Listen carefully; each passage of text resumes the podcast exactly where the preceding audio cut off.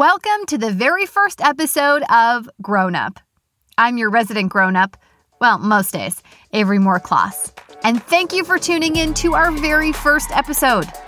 Let's get started, shall we? I remember growing up, all I wanted was to be a grown up. Now I'm grown up.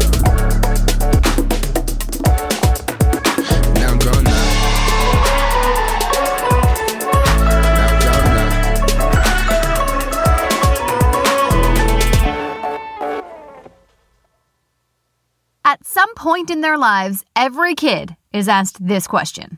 What do you want to be when you grow up? When I was asked that question as a kid, I would beam because I knew exactly what I was going to say. I was going to be a journalist. How does a seven year old get to journalism, you know, instead of the old standbys vet, teacher, lawyer, doctor, princess? Well, I had a teacher tell me once that I was a great actor and I was a good writer, so I should be a journalist. Makes sense, right? And I clung on tight to that forever. And I will say, I became just that a journalist. But I woke up one day, years later, and I found myself as a daily news reporter who had never really explored what it meant to me when I said I wanted to be a journalist, or how many different ways I could reach that goal, or honestly, how hard it would be. Years of court reporting, standing for hours in the cold at police standoffs, rewriting press releases, all took its toll. I was toast. I was burnt out, I was dejected, and I honestly felt like I totally failed. I disappointed that kid who saw my future so clearly. When I left my daily news reporting job a few years back, it felt like a big blow. A blow to my ego, to my creative outlet, and a big blow to my identity. What the heck was I supposed to do now? I'd been saying since I was seven or eight that I was going to be a journalist, and now all of a sudden, that part of me seemed like completely cut out of the equation. Honestly, I was heartbroken. What I've learned these past few years, though, is that the road from what you say you want to be as a kid and where you end up winds and jogs and twists and turns. And that's okay. It's normal and it's necessary. And that is what Grown Up is for to check in on those little dreamers and see what they're up to now. Here we go from what do you want to be when you grow up to so, did it turn out like you'd thought? Our first victim, Derek Botten. I can pretty much guarantee that though you may not know Derek's name, you've heard his voice once or twice, or at least a voice like his. Intrigued? How about I just let Derek introduce himself, since this is what he does? My name is Derek Botten. When I grew up, I wanted to be not in trouble anymore. now I am a voiceover artist. It's a freelance thing, and I find my own work and uh, perform my own work, and I am my own boss. Cow number one was a special cow. She was, as the number suggests, the first calf ever born on our farm. I voice in a day anything from commercials that you'll hear on the radio to uh, audiobooks. I've got a few of those on the go. To explainer things, if you ever get a DVD that has instructions on something when you're about to build it, uh, anything like that, I, I do any of those things. Presentations that would would come on a PowerPoint. Uh, anytime you hear real human voice, somebody like me would have recorded it. And now, before we get into my conversation with Derek, a 20 second history of the job. Listen, I just lied to you. It's going to be at least 30 seconds, maybe a minute, and I'm totally not sorry about it. The very first recording of the human voice was a 10 second fragment of the French folk song Au clair de la lune, recorded by Edouard Leon Scott de Martinville in 1860. Did I get that? Did I flub that? Moving on. So, how did we go from this to this? How about radargrams you can actually recognize? Measure asphalt thickness. See dowel bars alignment. And map rebar depth. 46 years after that hard to hear recording, the beginnings of broadcasting the human voice across the airwaves came in 1906 when Canadian inventor Reginald Fessenden recorded a weather report to be broadcast to ships off the coast of Boston. Radio was born. As the communication gained popularity, so did voice acting. From commercials to radio plays, audiences began to hear voices over the airwaves. Voices with legs, as Derek would say. Tonight, Canada Dry, the champagne of ginger ales, presents a series of programs to advertise the new made-to-order Canada Dry, which you can now buy by the glass at drugstores. Another five-minute mystery. In recent times, as the freelance economy has expanded, so have the number of people supporting themselves with their voices. There are now numerous companies with the sole purpose of connecting businesses, authors, animators, and more with a voiceover actor exactly suited for their job. One of those companies, London, Ontario based Voices.com, commissioned a study that showed by 2015, voiceover was a $4.4 billion business. That's big business. And that was four years ago. One of the people catching a slice of that sweet voice work pie is my friend, Derek Botten. Please enjoy our conversation about going from a gregarious young Monty Python mimicker to a business owner with a voice in the game. okay, Derek, thank you for being on Grown Up. It's nice to test my idea on you. Grown up? Oh no. So I'm the before example of that, right? Because I still don't know what I want to be when I grow up. Which is totally allowed. It's kind of said in a tongue in cheek way. Because uh, I think, honestly, we are always changing and growing. And I still want to be an adult when I grow up. I don't really feel like an adult either. I don't think we're ever ever grown up but this idea that when you're a kid someone's like hey what do you want to be when you grow up i mean there's got to be a there's got to be a midpoint there somewhere where you think well, maybe i figured it out I don't want to be an adult. To me, adult is is synonymous with boring.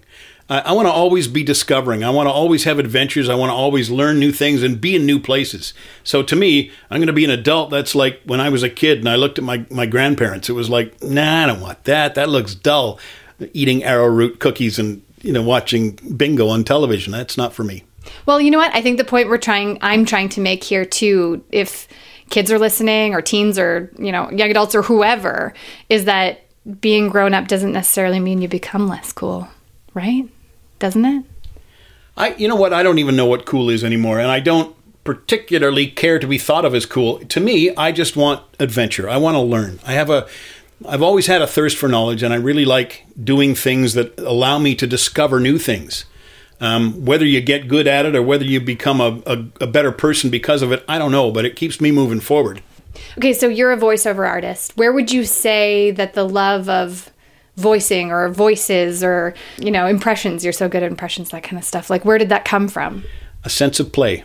Bottom line years ago, I, I, spent a lot of years in radio, doing radio broadcasting. And, and that way I thought in doing that, I enjoyed it because I could become a different person. I could become a different character. I could, and I would learn and I'd interview people and I'd learn different things that I hadn't got a clue about before. And it was an awful lot of fun. Um, when I left the radio business, I thought, well, I can use some of this training, um, and, but I'm working for myself, and it'll be it'll pay me to go and play. And playing is reading to me. I, I just I, I, derive enjoyment from it. It's not a chore, um, and so if I could get paid for reading every day, well, what a great life that would be. Oh wait, it is. What do you like as a kid, based on who Derek is now? I don't know that I was always entertaining, but in that sense, I wasn't didn't need to be the center of attention. I just like to play. I like to have adventures. We we had trees in our yard. We climb them. We'd run our motor, our bicycles all up and down. We just find fun things to do. And it was often because this was back when the earth was still cooling. It was often, a, it wasn't some of the distractions that there are now. And it was a sense of adventure and a sense of, of playing. It was a sense of being somewhere else and inventing things.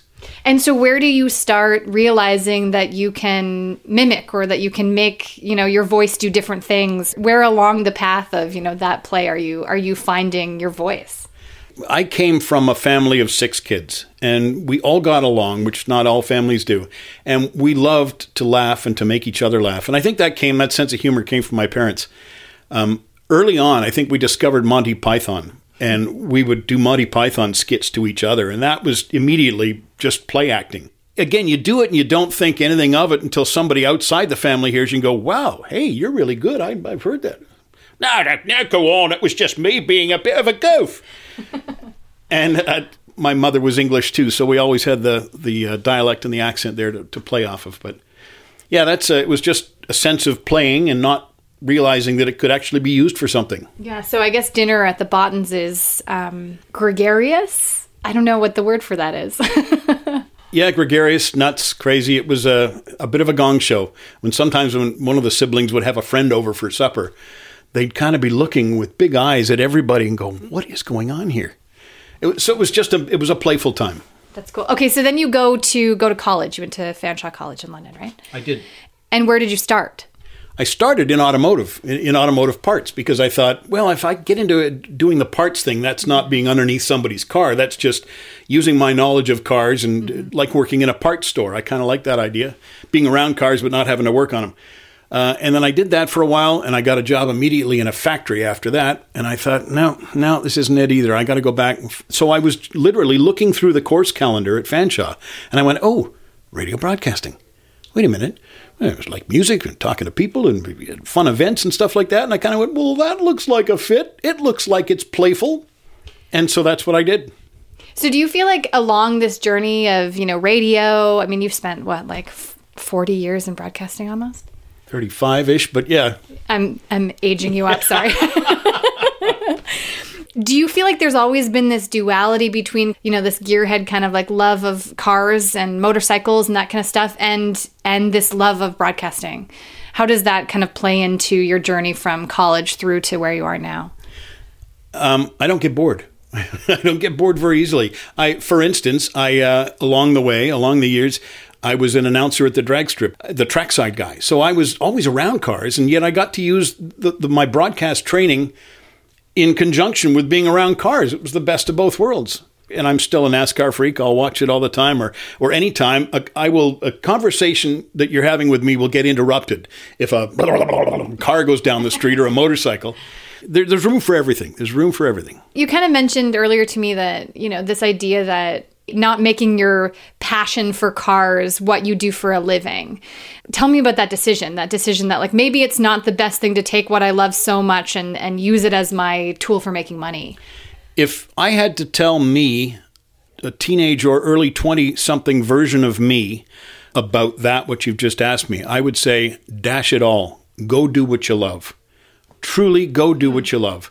And if you're, you know, you've heard the if you do what you love, you never have to work a day in your life. It's absolutely true. Mm-hmm. I, I, don't feel like a lot of my time in radio just doesn't feel like it's been work because it's been fun, but it also has supported my gearhead habit and and paid for the motorcycles and old cars that I've had. So to me, I haven't missed out on anything. I just chose this path and made everything else work around it. Tell me about radio because radio. I mean, I come from radio too. For I mean, less time than you were in broadcasting radio is can be a fickle business and so what's the you know what are the challenges as you go through radio to you know during your career that you know what's the really hard part of about being in that industry I can remember when I was at Fanshawe, the the um, radio station that we had there, 6X it was called at the time. It was an adult contemporary. We played gentle music and things like that. And yet, I remember when the first Molly Hatchet album came out couple of us would sit in the production studio and just yank it and rock and roll, and then go back to playing nice, sweet songs on the radio.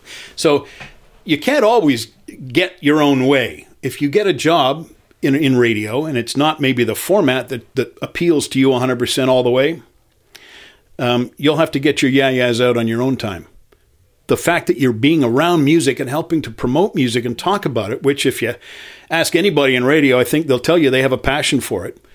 Um, but you can't always have it all your own way. I remember being in Fanshawe and I was saying, I want to start a rock and roll station. Didn't have to. Time I got out, there were some. And I've had the good luck to work in some along the way, but not always. Mm-hmm. Now, something that occurs to me about radio is that, you know, what people say is it's almost a rite of passage in radio to get fired. Especially if you're a personality, right? L- Maybe less so in the news. In the news, it's like you get the budget cut and like someone's got to go. But this idea that you know it's based on your talent and, and what direction people are going for how difficult is that like I, I, I don't have you been fired from radio before Yep. Twice. twice Yep. First time was 25 years ago, and it was just um, a creative difference between the program director and I. And that's long and short of it. All we do is shake hands and go, we're just going to go different directions. And that one was fine. My last job in radio, I was blindsided. I was I was told one day I was called into the office and was told we're going to make some direction changes and they don't include you. As simple and as cut as that. It, it was that's all I knew and they walked me out the door. It's like, eh, but what did I do wrong? And a lot of us in the performance world tend to to have little fragile egos. We need reinforcement. We need that. A lot of us people like that are drawn into the business of radio because it allows us to. Um, so we we do tend to be sensitive, and and that to me to this day, four years later, mystifies me. You know what though? The sensitivity is only human at the same time because it's it's one of the only jobs where like what you're hired for is almost who you are, how you engage with people, the way you talk, the way you think. So I can totally see how like, you know, they're like we're moving in a different direction. You're like, "Well, what's wrong with you know what's wrong with my direction? You know if you're if you're fired at some job because you know your your output is not enough or uh, you know you they're they're cutting the budget and you know it's just straight numbers and someone's got to go. But i mean that's got to be something you know that's got to hurt more this like you were moving in a different direction and your personality and the way you talk to people that's not where we're going with that right Well, that's it. Because if they said, you know, we need somebody that doesn't wear ripped jeans uh, to work every day, or you have to wear a suit and tie, you go, okay, now I get to choose. If this is what I want, if this is what I have to do for this job, I get to choose if that's what I would do for this job. But not when you're told, because it, comes off like we don't like your personality, is the way your your mind filter reads it. As we don't need you around here. We're going to find somebody else, somebody that does something better. It's like, well, well what, what am I, you know?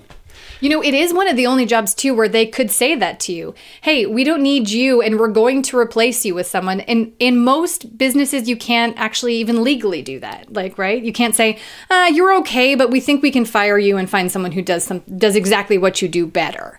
It's it's it's such an interesting business, I think, that people don't realize. But let's talk about so your last job in radio, you get blindsided. What's the what's the decision making process between there and where you are now to not go back into radio, to to go a different direction. Um, I think uh, having found my legs, as it were, uh, by being self-employed, I I wouldn't trade that for having to go to work for a company or a boss or a format or clock in at certain hours uh, because I was doing a morning show. So you're up at three o'clock in the morning and you're doing ridiculous hours. Now, if I want to stay up till eleven o'clock at night, I do. If I want if I want to sleep in till six, I do it's just I have a lot more control and I feel a lot more power um, doing it my own way. The downside of that, or the other side of that, is if I don't produce, if I'm not making any money at the end of the week, it's all on me. So you know you can't you can't have it both ways. You either have the freedom and have to go out and get it yourself, or uh, you're under under somebody else's direction. I, I think one thing I think a lot about radio because I was in it is this idea that it almost because it's a quote cool job, it's really easy for it to be folded into like your identity. Someone says, "Oh, what do you do?" and you say, "Oh, I'm a you know I'm the morning guy on you know whatever FM." And I think the same struggle happens with entrepreneurs. This idea that like what I do is who I am. My business is my baby. You know, I got to wake up in the morning and I don't stop working till I close my eyes at night. Have you? Do you see a difference in in how ingrained? Um, voicing or radio has been like as part of who you identify as i mean has that changed going from radio into owning your own business and and doing ra- and doing voice acting from home Yes, to a degree, because what the my output is not Derek dependent. They're not looking for Derek to do this. They're just looking for a voice with feet. They're looking for somebody that sounds like this. And it if it's not me, it could be one of any other number of people that have applied for it. So it's not Derek getting these jobs, and therefore it's not. I don't feel like it's. I get all filled up with. Well, it's because of me. It's not. Mm-hmm. It's. I'm, I'm providing a service. I'm a commodity, and I am anonymous, basically. Mm-hmm. I'm, when I do these audiobooks, I mention my name once at the beginning, but nobody who's listening knows who I am. So it's not, I can't say, yes, it's because of me that they're, nah. You, you get that a lot in radio. You get a lot of people who they're standing in front of a crowd introducing a band and they think that the applause is for them. And that's a really misguided sense of, you get a really misguided sense of ego. They're applauding me. No, they're not. They're here because you're the voice with feet that's going to, their favorite band is coming on in a minute. So uh, the anonymity of doing what I do uh, re- is really humbling because, again, so, and here's a guy with 30 odd years, 35 years of experience, and I'm applying for jobs. I'm in a cattle call with one of 100 people. now when you tell people i mean i had this when i was a reporter people would say oh what do you do and you're like oh i'm a radio reporter and they're like whoa that's cool and i feel like both gigs you've had you probably get that um, do you still get that now if someone says what do you do i mean it's an awful question to ask someone it's you know such a basic question but if someone says what do you do and you say voiceover actor i mean are, is that something where they're like whoa what is that you know what do you get from people when you tell them what you do Probably I get people thinking, really? What is that? You can make a living doing that? What do you mean? What do you mean you don't have to put pants on and go out of the house every day to go to work? And I don't. I, I have this room, this studio set up that in my house. Some days my truck doesn't leave the driveway. Some day for three or four days it won't leave the driveway because I'm inside doing my thing. I like that. I like I like it takes the pressure off. I don't have to be anybody. I don't have to dress a particular way. I don't have to answer to anybody. Yet, and make no mistake, sometimes I work more hours up here in my little studio than I ever would, than any Department of Labor could ask me to work at a job. Because I want to get something done or I've, I've you know, something else has happened or I give myself too short of a deadline. There's there's always pressures and stuff, but it it's self-imposed and that makes all the difference. I think people's misconception, and tell me if I'm wrong, would probably be, oh, you're a voiceover actor, so you voice cartoons. Is that what people think? Or what do people think when you say voiceover actor? What do they think you're talking about? The first thing that would be commer- so you do commercials. Mm, yeah, okay. There, but anytime you hear a human's voice and you don't see a human in front of you, somebody like me has done voiceover, and whether because truly cartoons, um, video games, audiobooks, presentations on CD, different things um, on websites. You go on and there's there's a commercial on a website.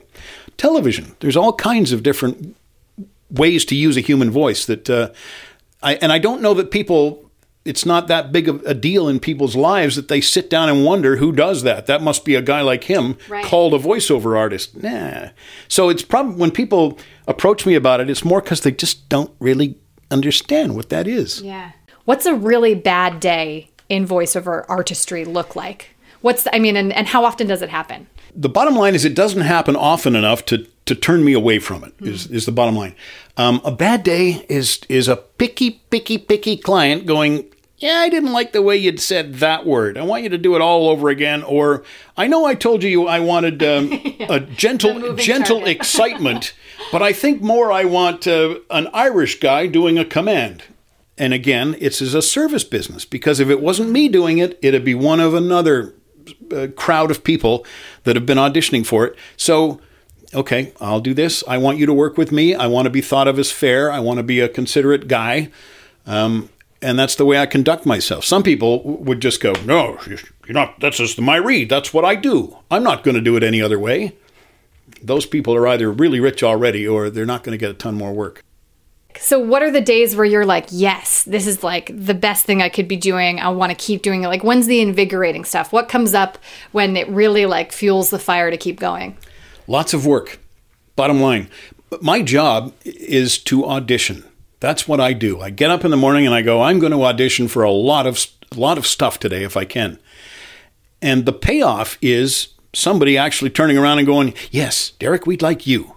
Or yes, voice with feet, we want you. We'll pay you money to do this, read these words for us. And you kind of go, I- did a little bit of time in sales along the way, and the the actual the zip you get from somebody going, "Yes, I'll buy that from you." Yeah. It's the same thing here. Yes, I want you to do this project. It's like, ooh, it's a charge. Somebody's going to give me some money. Um, so that's that's the payoff, and it's it, there's there's enough of those along the way to make me keep coming back for more and doing uh, doing a lot of auditions. How often are you thinking about the people who are hearing what you're doing while you're doing it? You know, like I, I know it's really probably easy to get caught up in like, oh, what does the client want and how do I fix this and am I hitting the target? But how often do you kind of sit back and think, okay, what I just, you know, that book I just read, someone's hearing that book and they're they're learning from this book and maybe they're getting inspired by this book. I mean, how much does that come up for you while you're in the kind of the weeds of doing the work? Every period, single period, time period. Really? Yeah. Good. Because, Cool. and I had some I, years ago in radio, um, early mentors said, uh, put a picture of somebody, whether it's your mom or your best friend or your girlfriend, put it in front of you and talk Mm. to that person. Don't stand up on a thing, on a soapbox and go, "Hello, fellow citizens, I'm trying to tell you about this," because that just nobody wants to hear that. yeah. And the same thing now when I'm doing a when I take a piece of copy, when I get a page of script in front of me, I'll go, "Okay, who am I? What situation am I in?" And what am I trying to connect with who I'm talking to? Because I'm either trying to sell you something or mm-hmm. tell you a story or communicate something to you. And I have to know who you are before I know what I'm saying or how I'm saying it. So every single time, it's like embarking on a, it's like sitting down having a conversation.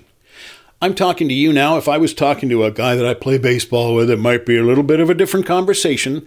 And then if I'm talking to somebody's grandmother. The audience matters how you communicate and how you speak to them. And do you think that's something if like voice work went away tomorrow or something happened to your voice or whatever is is that the same goal that you have like if you moved on to something else or if you're just out in the world is this connect with people, entertain people, help people learn? Do you think that that continues past voice work?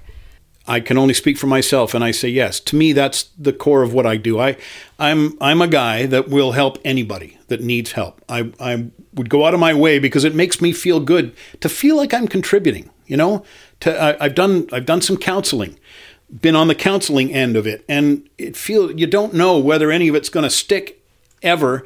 But when you when you leave that, you go well. Hopefully, I gave them something that they can take take with them. Totally. Yeah. I think that one of the uh, the points I'm trying to make with grown up, um, you know, to anyone listening, but especially to younger people listening, is this idea of. I think we actually, and I asked you, you know, in in our intro, is you know, what did you want to be when you grew up? But actually like sneakily what i'm trying to do is turn that around and say we actually shouldn't be asking kids what they want to be when they grow up. We should be asking kids what the contribution they want to make when they grow up is. Because just to get on my soapbox for a second you know even from my my point of view with journalism you know when i was seven i said i want to be a journalist. And you know does a seven year old really even know what that means? Probably not. Um, but that becomes so much a part of your identity. Everyone says, Oh, what do you want to be when you grow up? Oh, I want to be a reporter. I want to be a journalist. And then all of a sudden, you end up at a point where you're doing the thing you always said you were going to do, and you're not actually quite sure why you want to do it. Right. Whereas I have this, I have this belief that says, if I as a kid said, when I grow up, I want to tell stories that connect people leaving journalism wouldn't have been so hard or maybe, may leaving daily news reporting wouldn't have been such a like a blow you know blow up my life kind of feeling. Because all of a sudden you're leaving something that's like so connected to your identity. Um, so i think what i that's exactly it is what i want to talk about. You know tell you know talk to young people. Talk to people who are deciding what they want to do. Talk to people who are changing careers. What's the contribution you're making and what are the jobs that can fulfill that right? So maybe my question to you is if you're talking to a high school class vaguely veiled what you about what what you do and you know how you get there what's your what's your advice to them about you know that core value that they should be looking for or you know what they should be trying to achieve as they grow up and as they grow into these jobs and change jobs what's what's the advice that you know would have kept you going had someone told you at you know 17 and 22 and 31 I think the thing is to drill down and figure out what your gift is. Everybody has a gift. And figure it out what it is and use it. Don't shy away like I did. Say, I'm not going to go into this because of that. go for it. Go for it, and you might find in, in taking that path that you discover something else that really is a is a fit for you. one of the questions people will always have with any job where you're working for yourself is, you know, does this make you money? How much money are you going to make? Um, and you know whether or not that's the the goal, but what what do, what's your answer to that kind of question? You know, if someone was to say to you, um, "Oh, you know, you're making enough money off this to survive," or what's where's the goal? I would say the short answer is I'm, I'm making less money than I made in radio right now.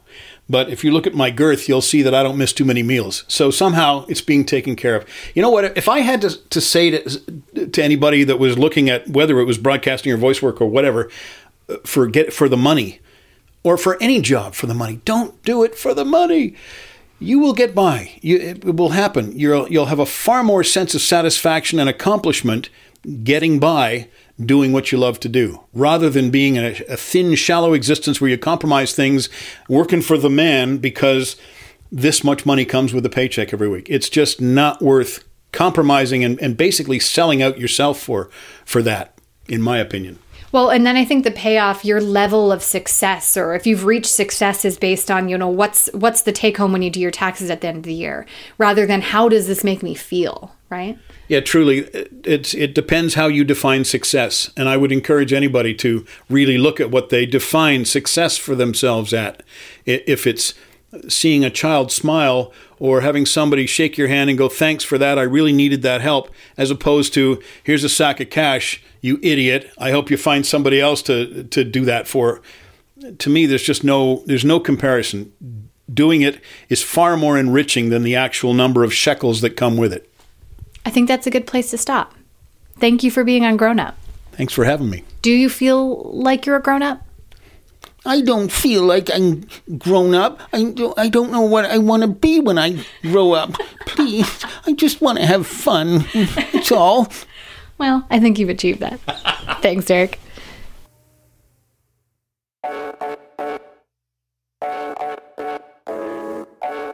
Grown Up is created, recorded, and edited by me, Avery Moore-Kloss, and my company, Folktale Studio.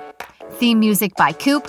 Other music in this episode by Airtone featuring MWIC. Portions of this episode were recorded at one of my happy places, the Switch Podcast Studio at Wilfrid Laurier University in downtown Brantford, Ontario.